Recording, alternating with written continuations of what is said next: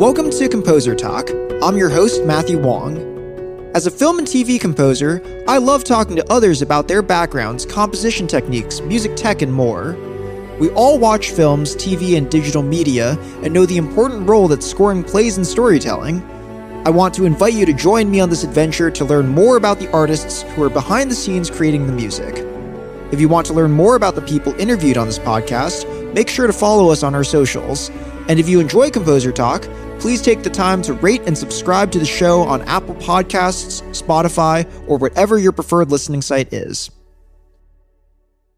Hey everyone, just wanted to take a quick second to shout out our friends at CueDB.com. That's C U E D B.com. CueDB is a cloud based software that allows you to make your own customizable cue lists for spotting, composition, orchestration, mixing, and cue sheet delivery. If you'd like to try it out, use the code ComposerTalk for 15% off for one year. My next guest is the best sound designer I know. He's contributed his unique sounds and synthetic textures to projects ranging from Bloodshot to Dunkirk to Tag and Marvel's Iron Man VR game, among others. Without further ado, I'm excited to welcome Drew Jordan to the show. Drew, how are you doing? Hello, thank you for having me on. I'm well, thank you very much. Yeah, it's a pleasure talking. uh, out of curiosity, do you typically work from home or do you like uh, go to composer studios? Uh, I, I, have been. Mm-hmm. I, I have done some of both. Uh, now, obviously, I'm I'm working from home, and I have been for quite a while now, uh, uh, several years now. Mm-hmm. I, I, do miss the studio environment when I'm not there. I, I really like that immediate uh, interaction. You know, that immediate client interaction where you can you can it's the same body language and, and the same mannerisms and everything you get when you're as a composer when you're working with your director or with producers or something like that. You get lots of extra extra information in person. Yeah, it must be nice to see a composer kind of like jolt out of their chair or something when it sounds really, really nice. yeah, yeah, those ooh moments. Yeah, yeah, th- those are pretty fun. Those it's it's like it's like a, a jolt. It's like an I don't know. It, feels really good.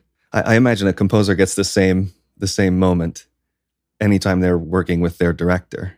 I, I know I did on the on the few little things that I've written on do you ever get that like thing yourself where like you're working on some like sound design thing at home and then you just like you're like wow i can't believe i just made this oh all the time all the time and, and often it, it comes about by accident where you'll be work, trying to i'll be trying to work on something completely different from where i end up and you just trip over something and suddenly you go down this whole new wormhole into a completely different area and it's easy to lose a lot of time doing that, but I think it can also be really fruitful. Mm-hmm. You you kind of inform your own work on on the project. Yeah, it's interesting. It's almost and like a feedback loop. And sometimes it doesn't. Yeah, yeah, yeah. And sometimes sometimes it doesn't work out so well. Sometimes you just lose time chasing down something that you can never quite get there when you really should have been using the time on something else. But I think that's just creativity in general. Mm. So I want to ask about well, actually, so Bloodshot was the last movie I saw in theaters, possibly for a while. um, and yeah, there's some really cool sounds there. I mean, obviously, you've made sounds for like some of my favorite movies. Um, and I want to ask about like the first time you noticed a sound or like a sonic moment in a movie that like got your attention. I'm not sure I could point to a specific one. I've thought about this a lot, and I, I think there has just I, I've absorbed so much in the last 30 years that I don't know that I could locate a single one. And, and, and certainly not only in film. Mm. I, I originally came from concert music and I thought I was going to be trumpet player. You know, my, my, most of my lifetime's training has been as a trumpet player. But I think one of my one of my reasons for going into that was that I when I was very small, my dad played in a, our local symphony, which is mostly college professors from neighboring towns and you know, Albuquerque and and uh, Las Cruces and Lubbock, Texas, and, and places like this. Um, but there was I don't I don't know what they were playing. We went to take my dad dinner at their rehearsal break, and there was some section that was two bass trombones and a tuba, and it was really brash and it was really you know edgy and buzzy. And I just remember being stunned and asking my mom, "What is that? What is that? What is that?" so maybe that was my earliest sonic memory but i think in terms of the most critical ones uh, i don't know there's there, I, I i think i'd have to go outside of music for those kind of illum- moments of illumination that's interesting so you were like I, you weren't like chasing like to make like weird sounds, even like the trumpet, or like go for like straight like lesser known articulations or things like that. Eventually, I was. I I started out classical trumpet, uh, you know, high school band, all of that kind of stuff. Uh, but I always had an ear for the extreme. Uh, I, I grew up pretty pretty interested in like metal metal music, and there's not a lot of trumpet in, in metal, and those those were the kind of sonic textures that that interested me and that I felt so much more than anything I could dream of making on a trumpet. Hmm. And I think starting there led me down lots of different paths that took me toward the world of the extreme. And I I I went all the way through college. I even did a year of grad school as a trumpet player, two years of grad school actually at two different schools as a trumpet player and studying extended harmony and post-tonal music theory and all of these kinds of things. And I feel like my taste just kind of outgrew what I was, the ceiling of what I was going to be able to do and what interested me on the trumpet. So I, I, think I went to, I think, I think maybe I, I started down that path once I heard Threnody for the Victims of Hiroshima, when it was less about notes and more about textures and gestures. And, and that kind of really opened my eyes to what to what music could be. And it was less about analyzing functional harmony and more more about the bigger concepts and the idea of emotional responses based on moments instead of on melodic lines or uh, any kind of harmonic figure really opened my eyes and my ears to a whole new world of music. Yeah, I mean, I think for me, it was like Silver Apples of the Moon. I had a very similar reaction where I actually hated it at first and then realized like, yeah, yeah, there's a lot to unpack here in terms of emotional, yeah, yeah, yeah, reaction to sound. I, I think I initially got that from, well, now now I'm not now I'm not so sure. I think I initially got that maybe from Varese, hmm. but I, I'm not to, I'm not totally sure because there's there's some stuff he does that by current standard, you know, and by by my creative standard is is a little bit silly and is a little bit old fashioned. But then I think, well, he was doing it more than hundred years ago, so that's got to that's got to count for something. Yeah, yeah. It's a funny thing too with like guitars because, or I guess uh, I mean I never really like went too deep down the metal path, but definitely played in some like death metal bands in high school. But there's something just so appealing, I guess, about distortion at like around that age, right? Like high school and all that. Yeah, yeah, that teenage angst all in one sonic package, right? And but, but at the same time, it can also be so incredibly diverse, and it covers up a lot of mistakes. I, I think it just metaphorically counts for so much. Hmm. Yeah, I mean, I think Sunn O))) is another great example of like one of those oh, of course. moments for me where it's like, oh yeah, this is just like it just feels like energy sometimes. Yeah, yeah. They're they're one of my very favorite concerts I've ever been to. There's there's nothing I've quite I've felt that's quite like the way that my that, that my chest was vibrating mm. in that concert, where you can feel the low frequency chop in the air physically. And it's not that same you go to a loud concert and your pants are vibrating, you know, the, the legs of your pants are vibrating. It was you could feel the chop, you could feel the rumble in your breath and and then the the whole spectacle of the thing was so completely stunning. It was it was almost ritual. I mean, it was definitely ritualistic, in in a sense. And they primed it by loading the room for like 45 minutes with fog machines, and then they only lit from behind for almost the whole show, except when their vocalist came, and then he had this green spotlight at his feet that was pointing up at him. And then for half of the set, he was wearing this this grim robe that was covered in broken shards of mirror. Whoa. And so that light, that green light coming from underneath him that already cast all these crazy shadows on his face, started to scatter around the room. And then he had these laser pointer things on his fingers, and he would he would point them at himself and and and move around in certain ways as he was doing these insane, insane vocalization. I've never heard anything quite like it. And it was it was terrifying, but also so massively enriching and beautiful. It was a great experience. And, and now I get that from all of their records, like uh, Monoliths and Dimensions, especially, is, is one that's uh, a real gut punch for me. Mm-hmm. Yeah, it's interesting how it's just like it's such a different thing when you're at those like volumes and you're you're actually in the live experience. Oh yeah, yeah. I, I like their motto of uh, it. It has to, uh, or it's not a motto. Their practice of like you have to play it as loud as possible. You have to experience them as loud as possible.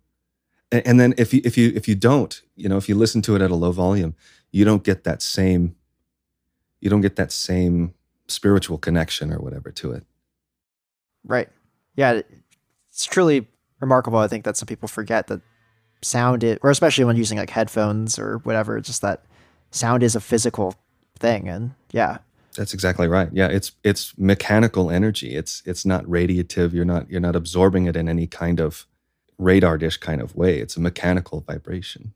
Mm-hmm. So, out of curiosity, what was the um the first time you like played with the synthesizer? Like, did you have any like growing up?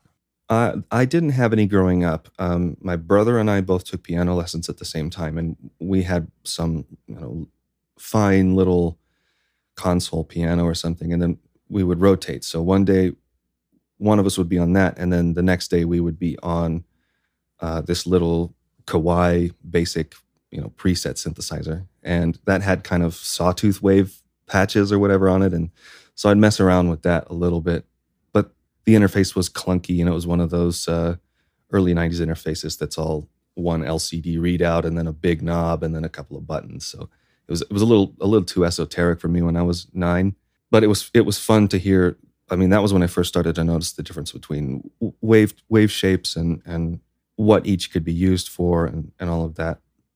The first time I really dug into a synthesizer was in college. And at one point, the college I went to did have a small electronic music group, and, and there was a little bit of attention on it. Um, but by the time I went there, that was long gone. And there was only one member that left, and he was working in the recital hall and he had a few things in his office and one of the things that he had in there and he and i got to be close because we were i was working on the recital hall tech crew. And uh, one of the things he had in there was an arp 2600 and that was the first time i ever really dug into how synthesizers worked and, and what the language was. And e- even then it wasn't very deep because i just didn't have much access. And there was nobody around where i was other than this guy gerald who had any kind of context for it at all. So the, the first time I guess I really got into it and, and, and had a community around me where I could throw ideas around and learn things from them and you know trade concepts or whatever was in grad school. And I started a class where we were focusing on Reaktor Native Instruments Reaktor And that that was really pivotal for me. That was that was one of the key moments for me to leave trumpet. I started out like all instrumentalists where oh yeah, okay, I'm gonna I'm gonna retain my vehicle, but I'm gonna add these things and I'm gonna play trumpet into a mic and put a bunch of effects on the back end of it. But what I found was no matter what I did, no matter what modules I used, no matter what algorithms I put into place, I was only ever going to be a trumpet player playing into guitar pedals. And it was only ever going to sound like a trumpet player. So um, that's when I decided I, I really need to change paths and pursue this thing only and leave the trumpet behind. That must have been like a scary thing if like if you've been going to music school and I guess like I don't know, it's a big like identity shift, I'd imagine, right? Oh, absolutely. Yeah, I had zero context for it whatsoever. I, I'd been focusing on being a trumpet player for like 20 years at that point, you know, on, on concert music specifically for, for like 20 years. Wow. So it, it was a it was a big changeover to go from zero context to one electronic music specialist, you know, academic electronic music specialist, but then also a composer who'd never written anything in his life. And I had one I had one mentor in in grad school named Mark Trayle, whose music is stunning. His concepts are stunning. Uh, he was really a beautiful artist, and he's re- he's passed away. Who went to bat for me. The brass department at my grad school was not thrilled about me leaving, and the composition department slash uh, synthesis, sound design, sound art, whatever ESP, experimental sound practices. At, uh, that was. This was at CalArts. Uh, that faculty wasn't really thrilled about me joining the program and being trying to catch up with all the people who were in the program who were there as their primary goal and I was coming at it like 15 years after any of them, at least 15 years after any of them had already been steeped in it and figuring out who they were and what kind of art they wanted to make. And this this guy Mark Trayle was he was really my access point, my my primary access point, and I'm eternally grateful for for the help that he gave me. And then it was two crazy years of staying up all night studying, just trying to catch up with the people in my in my cohort. Wow.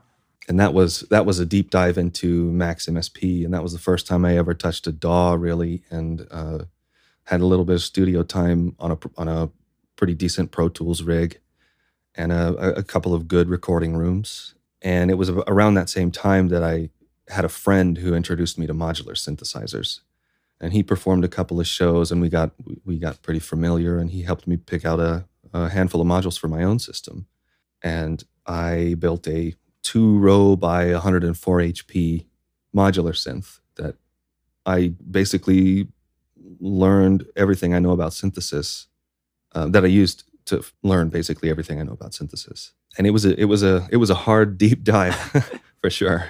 Yeah. It's funny to like think about um trying to learn how to or like starting in something like Reaktor where it's like all in the computer. And i mean obviously you see little patch cables as before mm-hmm. you even touch like a real modular synth even though that's kind of like yeah or i don't know it's funny to me to think of like guitar players growing up who are never pl- who have never played a real tube amp and just like go straight into their computer first yeah yeah well i, I don't know I, I i think it's not really all that different from somebody like Nile Rodgers, who apparently just plugs directly into the board mm-hmm. at whatever studio, and then they do whatever they want with it after that. And there's no amps and there's no preamps. I mean, I mean, I guess there's probably a DI box, but other than that, I think it's just direct into the board. Right. But that that whole process is getting so elegant now with all of the reamp options and and multiple amps and multiple record multi multi track recording and I mean re- recording guitar is is a, a cool, beautiful, complex art now. Right. Yeah. It's it's I don't know. I guess it's a little more than like if you just like outputted MIDI into a computer. yeah. Yeah. Yeah. It's it's not just. uh I mean, even that you can get pretty complicated with that too. For sure. You can you can get. I mean, things things like the Elektron boxes where you can do all kinds of wacky things with your MIDI sequences. Mm, right or or even uh, hardware sequencers in Eurorack land. You can you can get there's t- there's tons of these modular synth sequencers that go super deep. Yeah, for sure. So, what led you to like moving to LA, or like can you describe how you got there? Sure. Um, when I was in my bachelor's in New Mexico, and, and I was in New Mexico at the time, I had for my degree I had to do an internship, and most of the people in my program would work go work for the El Paso Symphony or they'd go work for the Al, you know one of the symphonies in Albuquerque or something like that. M- most of it was concert music oriented, and I knew as a music business major that that that seemed like a very small ambition. Uh, it was too small of an ambition for me, and I wanted to do something bigger and I wanted to do something more commercial than that. So I started asking around, and a connection of mine set me up with a with an orchestrator slash arranger in LA named Chris Walden, who uh, agreed to take me on for a summer. And I was basically prepping sheet music for his big band. And for sessions, we did a John Legend record and we did uh, a couple of jazz records while I was there. And that was a huge eye opening experience for me. It was we would we were recording everything at Capitol, and uh, we were he he was working out of uh, Bel Air at the time, I, think he's he works at Capitol now. I, th- I think he's got a room at Capitol now. But that was a summer in LA, and while I was in LA, I realized this is where I need to be, and I need to be involved in this business somehow. I owe it to myself. After all the classwork and all of the training and everything, to to put myself in a context where I was going to get the most immediate experience, mm-hmm. but also in a place where I was going to be able to make a living doing something that was more interesting to me than running books for a symphony. So uh, while I was there at that time, I got connected with some of the brass department at California Institute of the Arts, where I ultimately went to grad school. And that summer was kind of my white lab coat experience. I was prepping for my senior recital as a trumpet player, but I was also trying to figure out how to expand into a path at CalArts, a degree path at, at CalArts. So there was a lot of a lot of new information to absorb in film and in software and in all of these kinds of you know new music stuff outside of orchestral concert music and more into unaccompanied solo trumpet and and trumpet with electronics. And that summer was was pretty pivotal. And then I, I, had missed the application cutoff so i had to wait a whole year and that's when i did a year of grad school at, in new mexico. Then I, that's where i ultimately went to grad school was at cal arts. It was uh, yeah the, the, the following year. Mm-hmm. or no it was it was uh, a year and a and a half following. Gotcha okay do you feel like cal arts like uh, prepared you well for i mean the the crazy job that you have now? in some ways, yes. In some ways, no. While I was there, there was there was not a lot of uh, film industry training in the music department. Uh, I, I think since that has basically taken over a lot of a lot of what's happening there. I've been sort of out of the loop there for for a couple of years, so maybe that's changed. Mm. But the real the real nosedive into film composing was an internship I got in my last semester there, working with John Powell. And uh, I, I had been doing some pretty intensive Max MSP studies with, with Mark Trayle. And uh, I saw a job listing on one of the job boards at school where they were looking for someone to help them. I think they were at the time they were they were wanting to build the the MIDI systems and they were doing a bunch of network slash OSC configuration and I had done some of that, but by the time I got there, we had all realized that it was way above what I could do at the time. And so they they brought on somebody else, John Crooks, and he built some amazing, wacky things for them. But um, I had already gotten that position thanks to Germaine Franco. Shout out to her; she's awesome. She's the best. Kind of my my my industry big sister. I, I owe a lot to her. So I was already there. So I I, I just started working on everything else in the studio around that. So we did a bunch of recording sessions, and and I helped the tech a lot. Johnny uh, Tronwieser and I built a bunch of computers for their samplers, and he showed me around Pro Tools a lot, and, and we worked on their S5 a little bit, their um, Euphonix S5 board a little bit, and I got a lot of very practical experience while I was there. Hmm. And I'm I'm I'm really thankful for the time that I had there. I, I really enjoyed working there. Did you know Germaine prior to to that job posting? I did not. I did not. And then finding out that she was from El Paso, we had some we had some common ground. We we knew events in the area, and we'd heard you know specific kinds of music, and we could talk about the landscape, and and so we had a pretty we had a pretty great connection very quickly. Hmm, gotcha because I, I, had gone to school. My, my bachelor's was at New Mexico State in Las Cruces, New Mexico, and it, it was 45 minutes away from El Paso. Mm-hmm. So I was there all the time for symphony concerts and and uh, rehearsals with accompanists who were music professors at a music academy there, and things like that. Right. But connecting connecting with her was really great. For sure, and yeah, I loved a lot of the stuff you did with her on Tag too, among other things. Yeah, that that was a fun one. Yeah, that was a fun one that was the projects I've done for her have all been kind of rushes. So it's like, hey, we need a bunch of this stuff and we need it really fast. And I don't feel like I have, I have ever been able to put as much of myself into things for her as I feel like I owe her. So I feel I feel a little bit, you know, a little bit of regret that I, I wish I could have done a little bit a little bit more for her. Well, I'm sure there'll be some more time soon to really flesh out and yeah, just bring it even extra ten percent soon. Yeah. Yeah, well, we can hope. Yeah, we can hope. Uh, well, actually, right there. So you said that uh, she asked for like a lot of stuff, but could you talk a bit about like what, like I guess the I don't want to do like the day in the life, but like when a composer reaches out, like what do they typically ask for? Like what are requests that you've gotten?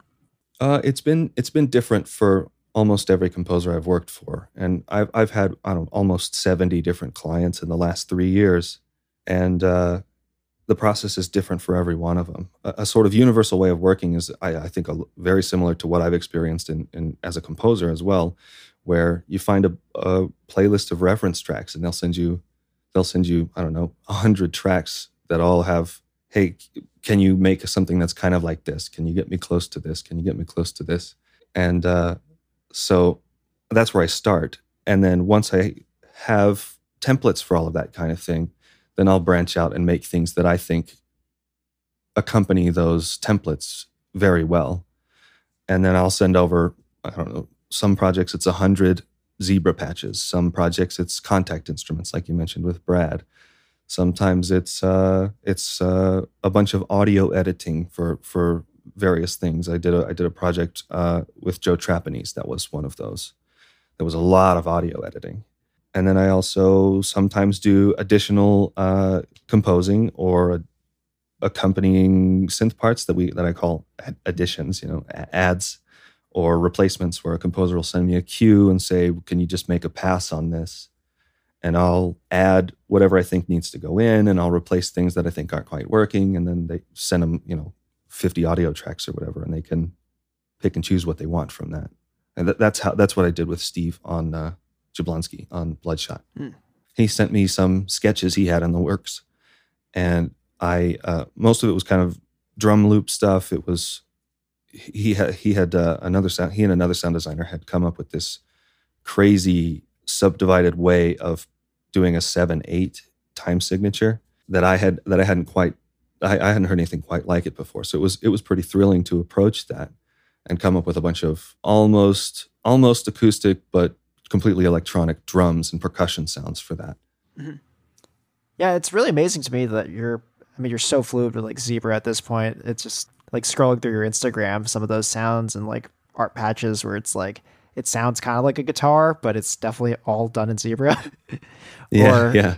At, at, working at remote in in one summer we had we had a bit of a lull, and in that time, I decided while uh, Hans and, and the team went on tour, the first tour, a live tour, and I decided at that point I wanted to be the best zebra programmer on the planet. so I was staying there extremely late nights, just digging into that thing module by module, okay, what does this knob do? What does this knob do? Okay, what happens if I if I patch this LFO to this thing and then manually move another thing? And and I I got deep, deep, deep into that synth, and I I think that probably was the most informative period in terms of sound design uh, in my whole career. Wow. I, to this day, have yet to find something that I feel like is as comprehensive and as powerful as Zebra. It, it's a little bit esoteric and it's a little bit obtuse on the surface, but once you get into it, there's not much outside of hardware modular synths that uh, that I, I think is more flexible. Yeah, it's funny because when I um I left LA for a bit, I kind of regretted leaving my make noise modular synth things back home, and then mm. I was like, well, it must be doable to like make some of those like f- of my favorite sounds in Zebra, and I just like moused around for 20 minutes, read online some forums and whatnot, and ended up coming with some stuff that was pretty close. And yeah, yeah, yeah, it's really funny that it's like it's just so versatile. It is, yeah, it absolutely is. I I find I can get pretty much anything I want out of it, and that there there are very few other synth tools, software synth tools that that um, I lean on as heavily. I, I don't think there's any that I lean on as heavily, but there there are only a few that I even consider for a lot of things. Right. Well, one of the sound design things I think is like so crazy about your your process and something I've tried to learn from again mostly from Instagram, but uh, it's just like the way you use the MSEGs in Zebra and like you do crazy stuff where you just hold down one note and you move some faders and it's just it always yep. feels expressive and like evolving and uh, and fresh. Functionally, there's not a lot of use for those kinds of patches. I mean, I, I don't like to sell that kind of thing uh, to a client, and I don't like to make those kind of things for clients because I feel like they do too much. There's too much of me in there, and there's not enough of them in there. But there's also some limits in application too, where you have to take into account track timing offsets and MIDI controllability and when do you re-trigger it and and when do you stop the loop and then you have to print things down if you want to take out one. I mean, it just it gets overly complicated, especially if there's going to be a bunch of controls to it. And some of those single patches will take me half a day to make, and most of that is is just finding the most expressive ways of using as many controls as possible, right? So some of those patches I'll build in eight different MIDI controls outside of the two two stages of volume control that I use, and that that gets pretty that gets pretty tricky to to have mean, meaningful but contextual changes across a lot of dimensions in that one single patch. Mm. But I I enjoy making those. I, I I just think they're fun.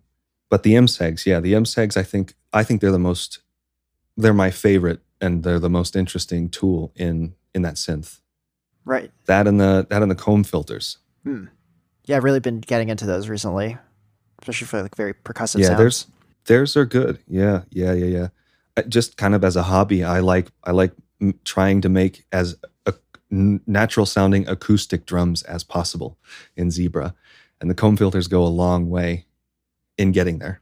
It's funny you mentioned that because I was uh, I was, on, I was messaging uh, Howard Scarr on Facebook once about we are just like talking about zebra stuff. Um, Oh, he's my favorite. I love Howie. He's the best, and I think I was asking, or I was like, I had this idea of like trying to create like a piano patch in zebra, so it's like all synthetic, but it would just be something that either was like a doubler for a real piano or just got like as close as possible so you could then you can sculpt it even more. So if you want like a distorted piano, you actually just distort this patch and like leave the acoustic piano intact. Yeah, yeah. And he's like, that's such a stupid idea. yeah, I, I think that's a that's a very limited application of using a synthesizer just kind of across the board, Hmm. where you have to approach it like you would approach an instrument, but using it to mimic an instrument is is just not a very interesting use of of a thing that's not designed to do that thing. Where I, I think you should approach the synth like you would approach playing a piano, and it would be more interesting to try to mimic the synth sound on the piano to me than to mimic a piano sound on the synth. Because if you're going to use a piano, just use a piano, right? You, you can get all the same effects. You just put distortion plugins on the back of a, of a piano sampler. right. I mean, the way I would approach what you were talking about as a piano doubler would be to have my main piano in one plate on one track. Then I'd have a completely different piano on the next track, and I would put so many effects and processing on it that you would only marginally recognize it as a piano. Hmm. And then then you have all of the automation and everything in in your sequencer, you know, in in your Cubase or whatever that's uh, all separate from the synth. But that said, there's a lot of value in keeping everything in one place too. Right. Yeah, it's funny too that like I almost feel like sometimes if if you do like a, a zebra patch where there's a lot of um, room for creative controls and whatnot and just lots of faders attached to make it unique, it's almost like you're creating your own instrument in each patch. That's right. That's right. Yeah, that's right. And and in many cases, it's almost like making well, almost it is. I think composing an entire piece, but on the scale of one second instead of one minute or whatever. Hmm. And and there's a lot of times. I mean, almost every project, pretty much every project, there are some patches where I'll spend the same kind of focus and effort on a single patch, usually in my template stage, as I would on uh, on writing a whole piece of music. Uh, th- this is especially true on things like signature sounds, you know, character character introductions or, or big stings, you know, reveals or whatever. To get those shaped just right and to get them emotionally meaningful and, and powerful, it, it takes that same kind of that same kind of effort. It, it isn't just, you know, making a zebra patch for me isn't just making a zebra patch. I'm trying to make something that that has character and that has direction and and fits the language of whatever the project is going to be and fits the context of all of the things I'm going to be making around it. That's part of the reason why I I, I am torn about the idea of selling patches commercially, Hmm. you know, pa- patch collections commercially, because I want to dedicate more of myself to the work than that. I mean, I consider myself a soloist. You know, if on the same scale as a if I'd have been a trumpet player, right, or a, or a, a violin player or something like that, I consider myself a soloist. And and it, even though it's a very technical job, and that's not to say instrumental work is not technical because it is absolutely 100% technical. I, I think the artistry is what's important. It's not the it's not the technique so much. And and that's that's my focus. That's my goal. I wanna I wanna I wanna I wanna be an artist with my work. Right. Into the Spider Verse, that Daniel Pemberton score, there's one character where there's this like this horn sound that I think was made on ARP 2600 that goes like for for the yeah. The, the bad guy. Yeah, yeah, and yeah, yeah, that's like that is the whole piece of music. That's the theme. It's like, of course, there's yeah, drums. Yeah. And, my my brother saw that in a theater actually, and he was like, "Did you make this sound? It sounds just like you. Did you make this?" And I'm like, "No, but that's a great that's a great noise, isn't it?" Right. It's kind of trumpet y in a way. yeah, yeah, yeah, yeah. I mean, that's a big thing. I mean, ever since the Bram craze took off, these these big like they're big heavy brassy alerts and sirens those, those have been really popular they're everywhere in trailers you know right but they also make really powerful character reveals or you know oh there's a giant robot that's about to step on me moments and i, I got to give a lot of props to the sound effects sound designers that make those kinds of things in context i mean there's there, i don't know who the sound designer was on terminator salvation you know the christian bale terminator salvation but the large robot noises in that are just stunning. Hmm. I love them because they have that Bram metallic comb filter character, but they're so rich and wide frequency spectrum and they're expressive and, and they're they're perfect for the movements that the, I mean they're just so beautifully implemented. For sure. And are there any sound designers who are or people who who create like these types of like synthetic textures who are treated do you think like soloists right now or do you think that's just like a shift that uh it's going to take time and that we should strive for it i think i think there are some who are out there who are doing that already but who don't know their own value and i think because many of us are kind of in that same position because there's i don't think really any widespread precedent for it yet uh, I, I, think we undersell ourselves a lot. And I, I, think we have a lot bigger role in a score's direction than we think we do. And that was one of my favorite things in working with, with Hans was that he loved to bring sound designers in very early from the very beginning of his creative process to determine the, the language of the, of the score, to determine the, the vocabulary of the score. And I, I, uh, I haven't really had another client who gives that kind of weight to that role as Hans. Hmm. I'm sure a lot of that has to do with Hans himself being a really great sound designer himself and synthesist. Oh yeah, absolutely, absolutely. Yeah, w- watching him work with Zebra or watching him work with his big Giorgio uh, 5U modular was well, that was really something special. It was really inspiring. Right. It's good to know it gets use. oh yeah, yeah, yeah, yeah. Yeah, it was it was it was always a lot of fun to uh, you know, on the couple of projects I did with him to chat or argue or debate over how to approach a certain problem in Zebra. Early on in Dunkirk, we spent a lot of time together trying to replace the clock sounds and and make big. He, he had this one huge, big, heavy drum patch that I'm not sure ended up getting much use because the direction of the score completely changed after after that. But yeah, we were talking about, you know, we'd, we'd argue about, oh, how do we map this modulation and how do we map this modulation to this modulation? And how do we give even these small ticks and talks and clicks and ticky tackies? And how, how do we make all of this stuff meaningful and have vibe? His word was vibe, because every sound has to carry the same importance as this pocket watch concept that we had for that score. And speaking of Howard Scarr, he made us a, a zebra patch that is an absolute masterpiece. And a lot of the pocket watch you hear, in addition to, I mean, there's a great story that Christopher Nolan actually that was his that was his concept, and he sent us re- like 10 minute long recordings of three different pocket watches that he had, and that became the spine basically of that whole score. Mm. And we wanted to be able to have a little bit more control over things and a little bit more diversity over things and and ways of blending in and out of his pocket watch recordings. And so we started trying, Hans and I started trying to find ways of replacing those or, or you know, supplementing those clocks. Hmm.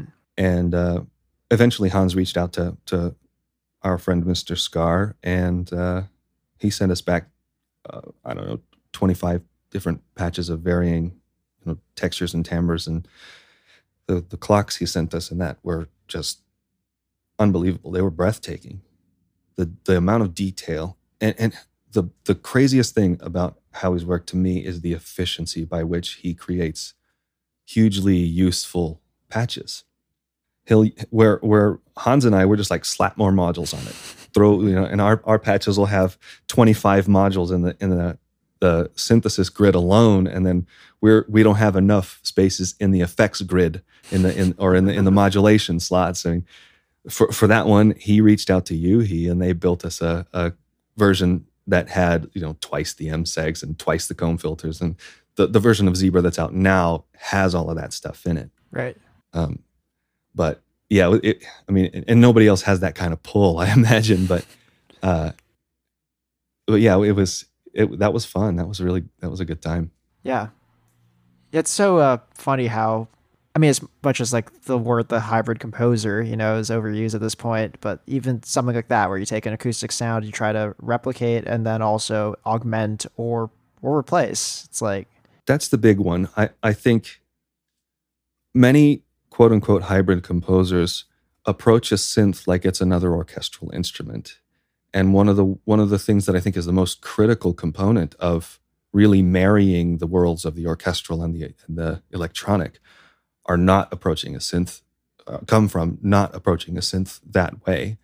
It's it's not adding a pad to an orchestral score. It's it's writing a piece of music that has equal parts of both and then they the, the, overlap can happen but i also think that it should be minimal. Like you should not be making patches i think. You should not be making patches to supp- to, to replace an orchestral instrument. And you should not be trying to use orchestral instruments to replace an electronic patch. I, I, I think the, the two have to stand firmly enough on their own. And then you weave them together by creating a piece that takes into account both sides of the process as opposed to writing an orchestral piece and tacking on some synth stuff, or writing an electronic piece and tacking on some orchestral stuff. You've got to completely interweave those those two sides of that. Right. And and there are some who do it well, and there are some who who I I think could could use a little more practice on it. Who who, who I think could could stand to expand their context on it a little bit. Hmm. Who are the composers who you think are doing a great job of that? I think Johan Jóhannsson was was really the one who was driving on that, at least in terms of commercial cinema. I, I think the sound design elements of his score are not just elements; they're primary characters in the way he approached everything. And a lot of that, I think, comes from I, I read an interview with him recently about uh, the Sicario score, where he said there wasn't an orchestral recording that didn't go through heavy processing. Everything in that, he said, everything in that score got tons and tons of processing. And so I, I think you hear that where you he may have recorded a ensemble of people of drummers playing floor floor toms or something like that, but then he put that through a bunch of distortions and heavy compression, and they sidechained these uh, industrial ambiances to that. So you got this kind of uh, give and take between those two textures and that made that cue super powerful but it's also lean and it's efficient and and there's a real beauty in that. Hmm. yeah i was always amazed at his process where he like stuff that was so certain was like a some synth i'd never heard of was actually just a cello like ran through a bunch yeah, of distortion yeah. or yeah. Yeah or or mangled up on a on an old tape recorder. Mm, right. Yeah you never have to like you don't always have to go expensive. You can make things yeah, cheap to make it awesome. Sure sure uh, wow, this has been amazing. Uh, my last uh, segment for the podcast I was going to ask about was well, just really any sound design tricks, or I want to list off a category of sound to get your quick tip on how to make it stand out. Okay. So the first one I have here is just pad. Everything has to be moving. Nothing can be stagnant. Uh, but random modulation is not your friend. You you want to be able to have 100% recallability every time because you don't want to print something down that goes out to a client and they get married to that one thing and then you can never recreate that one thing again. So sum your modulations, mix your modulations, whatever you have to do. In, Zebra, for instance, you can do a quote unquote user version, uh, waveform on your LFOs, and you can make that 32 points long. So draw that in and make it you know, pseudo random, right? But it's 100% recreatable every time. Cool. but yeah, everything has to be moving in a in a in a pad. And I and I ideally ideally every voice would be moving a little bit differently. You don't want the whole patch moving the same at the same time. Right. Yeah, either based off pitch or just yeah number. Or, yeah, or or some filter cut off or something like that. Like uh, or even even volume everything everything has to be moving a little bit differently in every voice. I mean that, that's how that's how it works in or, in orchestral world right? In acoustic world right? Like you don't have exactly the same violinist doing every seat uh, you know in in a violin section recording and performing it exactly the same way. You may have 16 very different people performing in in in this idea of the, that they're doing the same thing Mm-hmm. But but it's that it's that small diversity in the section that's that that makes it so lush and interesting and, and vibrant. For sure. Next we have Plucks. Plucks. Um, that's one I I kind of don't I, I don't care for as much in in terms of synthesis. I think you get much more interesting results by using acoustic sources and and processing them. So even a basic string pluck or something like that, or a guitar, you know, you mute it and you, you mute the strings and you, ch- you chug on a muted guitar. You, that's endlessly more interesting than I think a lot of things you could do on a synth. Because you've got, you've got to have the variation between every pluck. But at the same time, you also have that same, have to have that same 100% recallability where the plucks all happen the same way in the same order, but you need that variance between them. And you can build a bunch of that into a synth. I mean, with a synth like Zebra, you can approach it the same way I approach the pad. But in something like that, I think the most critical component is the envelope shape. Mm. That's the the and, and, especially the initial transient, where you can make something sound a little bit strummed by or or a little bit uh, or, or two sounds or three sounds or whatever. You can make them sound a little bit a little bit ensemble esque by by cha- copying and pasting the transient, but then changing the timing on it just a little bit. Same goes for percussion too. But yeah, you, you want it to have that, you want it to have that ensemble vibrance, that ensemble variability. Cool. Well, I think this next one's slightly out, but drones then. Uh, drones are the same way. And I think, yeah, they have to have a lot of motion. They have to have multiple elements stacked up. I, I think trying to build all of all of uh, an entire drone into a single patch uh, kind of limits what you can do with it. But uh, I I kind of think you have to you have to build the drone from the very biggest it's ever going to be, and then think subtractively while you're working with them in context. Hmm. And you know, a, a low distorted sawtooth wave can be a perfectly useful drone, you know, or, or, a sawtooth wave ensemble can be a perfectly useful drone, but they can be endlessly more interesting than that. I mean, take the girl with the dragon tattoo score, for instance. There's so many beautiful, distorted drones with a lot of, you know, mid to high frequency content on top that's doing interesting things. And sometimes the most interesting part of a drone is not necessarily the note that's the center point. Right. But I, I think in work in in trying to make a good drone, you try to make it interesting on its own, not treat it like it's an accompaniment to something else. Mm, right. And again, a lot of it a lot of it is modulation and modulation of modulation. Right. Can you expand just a little bit more on the modulation of modulation? Yeah, I, I tend to think of it. I, I envision uh, mathematical formulas. So it's like uh, you have a variable, and then you have uh, or you have a number and then you have a multiplier variable outside of a parenthetical, right? So you have like x parentheses 2 or something like that, right? Or, or, y, let's say y. And y is the output. And x is a moving thing, you know, let's say it's a sine wave.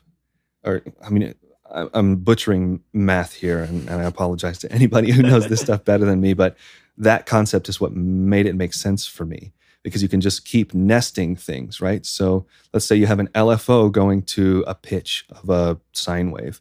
Well, if you modulate the speed of that LFO with another LFO, you can get some really interesting results. And, and you can change the shape of the way the initial LFO is altering it, the thing that it's altering. And, and when you get really intentional with that, you can build in some some really interesting variation.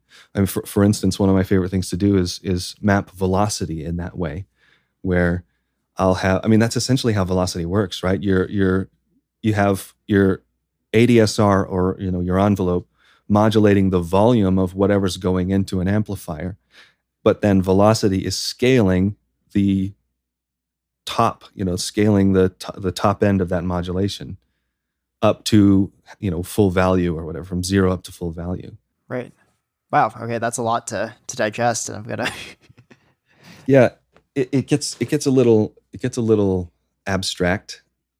It gets a little hard to imagine when you're when you're not looking at it. But once once it's in place, and you have a modulator modulating a modulation to a thing, then it looks a lot clearer than trying to conceptualize it. And, and maybe it's just the way that I'm approaching it or I'm, I'm describing it that some somebody else would have a clearer concept of or clearer description of than I'm than I'm using. For sure.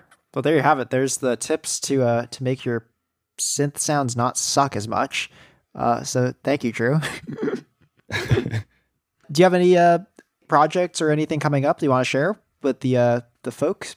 Um, I'm working on a video game at the moment, but the it's very early on, and the those schedules tend to be quite long. So, uh, I, I guess not really. Other than that one thing that's that we're not gonna we won't see released for quite a while. Gotcha. Um, yeah, I mean, I'm, I keep I keep busy, but it, a lot of it is just kind of small things, piecemeal here and there, hmm. and far less of the big commercial projects. Gotcha. Well, Drew, it was a pleasure having you on uh, the show. Yeah, thank you so much for having me. I appreciate the invitation. Thanks for listening to this episode of Composer Talk. If you like what we're doing, feel free to follow us on Instagram or Facebook. The show is mixed and sounds great thanks to the incredible Eric Bard, who's also a talented composer, producer, and mixer. Until next time, this has been Matthew Wong.